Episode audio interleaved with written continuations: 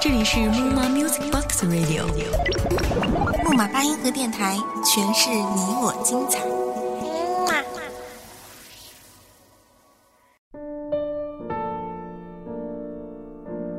欢迎各位小耳朵们依旧守护在木马八音盒电台，我是你们的主播宇阳。本期节目，宇阳要为大家分享的文章来自于文编光之影。这篇文章呢，比较有深度，值得我们认真的思考一下。题目叫做《在世间流浪的人和狗》。那天我走在马路上。一条狗狗斜着身子向我冲了过来，不是那种可爱的小宠物，而是中等身材的狗狗。出于本能的反应，我紧握着拳头，并且将拳头缩进了衣袖里，这样就算它来咬我，我也能用拳头跟它正面交锋。古有武松打虎，今有某某打狗。当狗狗从我身边冲过来时，我才发现狗狗有条后腿是断的。随着身体的运动，而那条断腿在空中晃来晃去的那一刻，我心生恻隐之心，感觉狗狗太可怜了。它之所以给我斜着身子冲过来的感觉，是因为它的残疾，在某种程度上打破了它的平衡感。在那之后，我感觉动物和人相比还是比较可怜的。人应该不会带着这样一条腿跑来跑去吧？人会接受治疗，实在无法挽回，也会将吊在半空中的那节截去。而可怜的狗狗呢，只能听天由命。狗狗的腿是怎么断的呢？被人用棍子打的，还是被车碾的呢？凡此种种，实在毫无头绪。狗狗的腿断了之后，究竟要经历怎样的痛苦，才能重新站起来呢？无人照料。更无任何救治措施，在听天由命中继续寻找食物，那是活下去最坚实的基础啊！有没有腿都要吃饭，疼或不疼，都要有体力面对当下的存在。那只狗狗应该已经度过了最艰难的时期，从它奔跑中的状态可以看出，它已经不疼了，而代价是那条腿再也不是它的了。也许还有皮毛相连，却已无骨肉之情了。他的平衡感随着那条腿的离开和他保持了距离，幸好没有彻底的抛弃他。我从内心深处为他祈福，希望他身体健壮，能有个温暖的窝，每天有足够的食物，坚强的生活下去。希望有人或者狗能够爱他。以慰藉那颗我也许读不懂的灵魂。人类最初也有那样类似的灵魂吧，后来没有了，在进化中丢失了。但我更希望他永远爱自己，爱自己做最后的屏障，而不需从外界汲取力量弥补内在的不足，做一只内心强大的狗狗。无论这个世界怎么对待它，尽管我们的肉身健全。但在我们的内心世界中，在某种程度上是残疾的，所以人生的道路上缺乏平衡感。有些东西对我们至关重要，而我们却将它丢掉了。也许甚至我们自己都没有察觉到，因为生活在我们周围的人都丧失了他们的礼物，造物主给予我们独一无二的特长，我们的兴趣、爱好等等。那些能让我们心动的事物，因此我们丧失了本来可以获得更多的快乐生活，取而代之的是生存。我们仅仅为了生存而四处奔波，为了活下去，做着那些自己讨厌的工作，将生命中的大部分时间用于逼迫自己去做那些所谓的应该做的事情。而这个过程中，我想没有快乐，没有爱。也没有心动，我每天上班，按部就班等下班，周内碌碌无为的周末，每个月啊又迫不及待的等工资，我们在用自己的生命在赚钱，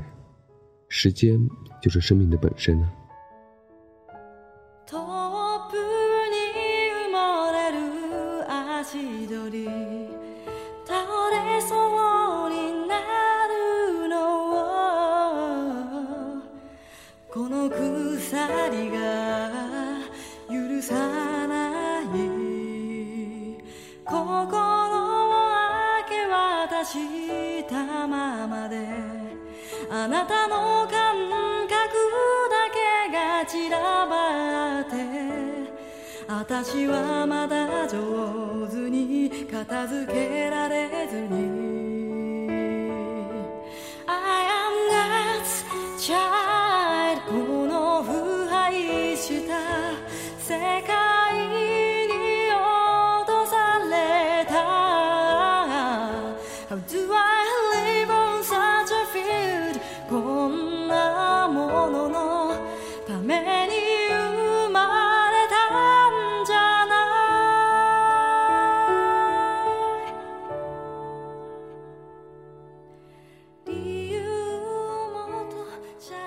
最可悲的是，当被这样问到：假如有一天没有生存的问题，你最愿意做什么？最快乐的那种吗？我们是不是一脸茫然，脑子一片空白？生活没有出口，没有真正来自灵魂的召唤，只是跟外界保持一致，那样便心安理得了。有安全感，但那样也将我们最宝贵的礼物丢在了路上。上帝啊，给予每个人一双小翅膀，而那双翅膀本来可以茁壮的成长的，最终拖着我们矫健的身躯翱翔蓝天。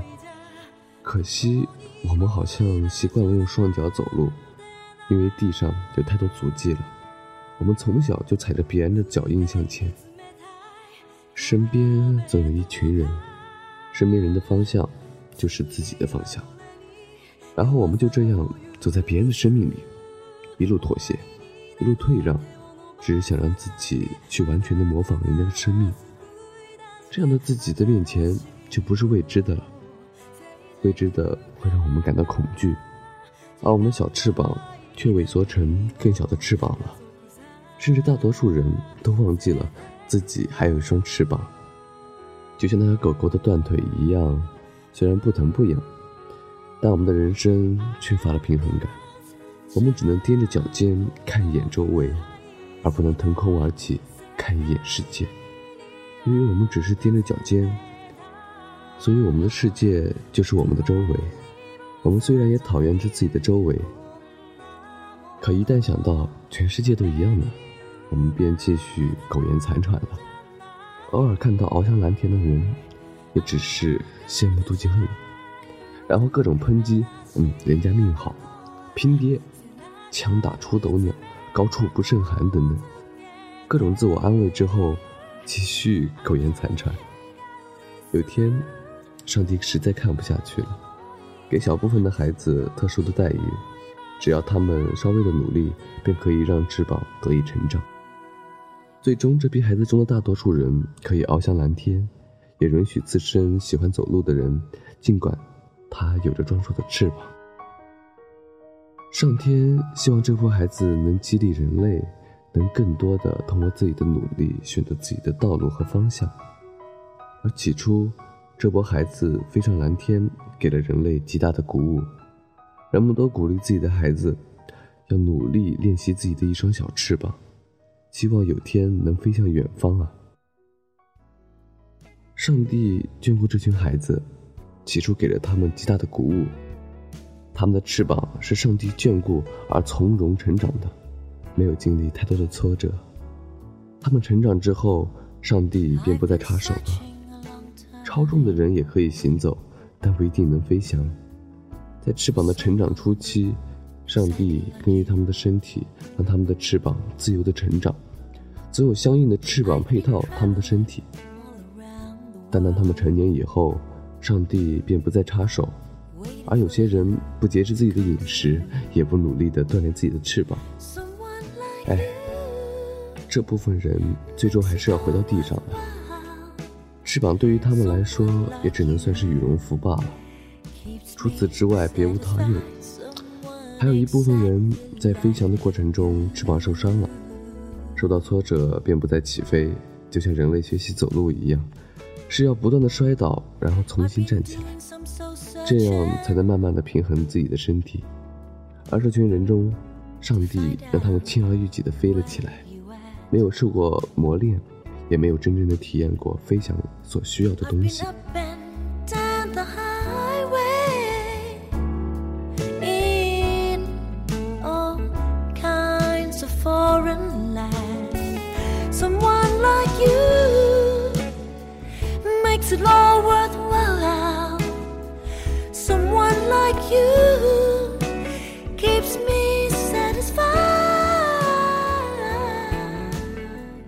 比如说小鹰，它学会飞翔是不断的被老鹰从悬崖上推下来，然后求生欲和本能配合的下才能得以完成。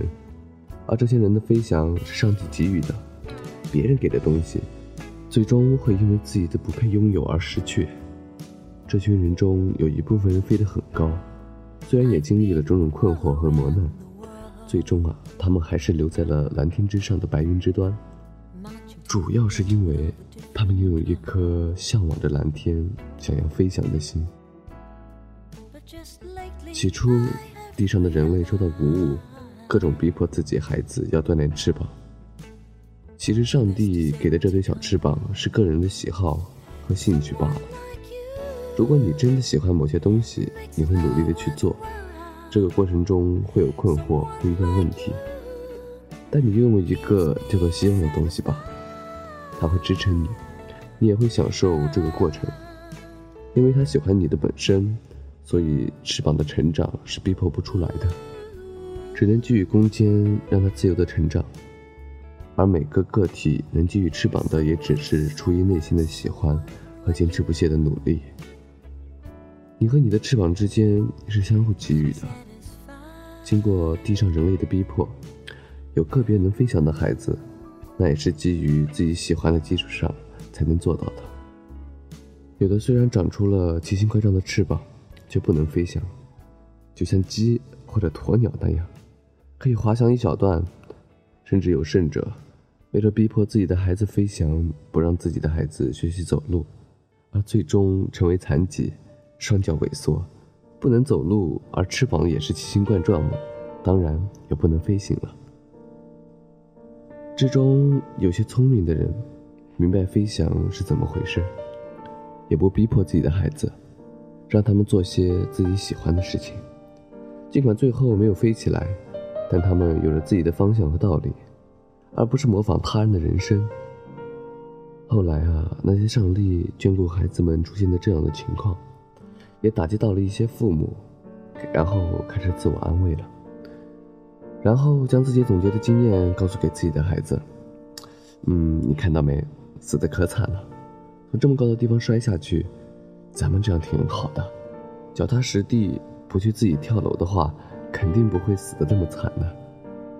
哎，可惨了，明天就跟着他们去谋生活吧，能活下来的就好了，再也不准断了你的小翅膀了，能飞起来而且不死的。那都是命中注定的，咱命里没有，所以就像那人一样，你看不挺好的吗？到了他那个年龄，你就像他一样了，不愁吃也不愁穿，还能娶到老婆，养得起孩子。这场闹剧结束之后，上帝明白了，个人的资质和一颗想要飞翔的心，比一个翅膀更加重要，而重要的都是自己争取的。人类大多数明白了，能飞起来的都是命好的，但没这个命就别把命搭上了。你看那家伙，不能飞，不照样过得挺好的吗？而这家伙天生就喜欢徒步，所以他也去了很多地方，见了好多美景，很享受这个过程。而那些踏着他脚印走的人，不是留在他们这群人当中，就是迷失在这群人当中了。只有他落于无数人群，却一直未曾停留，因为他享受相遇和离别，享受那不一样的方向，享受一步步的踏实。他跟着自己的心走，而别人跟着他走，盲目从之，想知道去哪里，为什么去。没有勇气面对未知的东西，更不可能享受这个过程。而他的心不能给盲目者想要的。人和人最大的区别在于方向感和内心真实的感受。走和飞仅仅是形式罢了。有人能飞出漂亮的人生，也有人能爬出精彩的人生。可我们呢？希望我们拥有飞的潜质和那颗飞翔的心啊！如果不那么完美，我们也是要用双脚踏出自己的道路，而不是盲目的跟随他人的脚步。生命是我们自己的，不能让它廉价到仅仅为了生存了吧？我们都是流浪在天涯的孩子，为什么不带上自己的心呢？想必各位听众听完这篇文章，都有了自己心目中的那个答案。为什么总要盲目的从之呢？是不是应该拥有一颗真正属于自己的方向和心呢？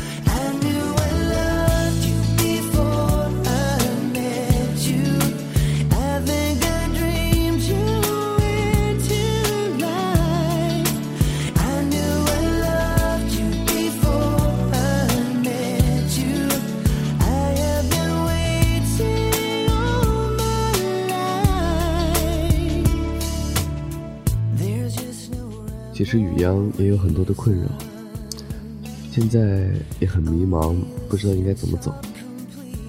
但是我想，我应该知道怎么做了。我们本期的节目就到这里了，欢迎大家守候在木马八音盒电台，我是主播雨阳，我们下期节目不见不散。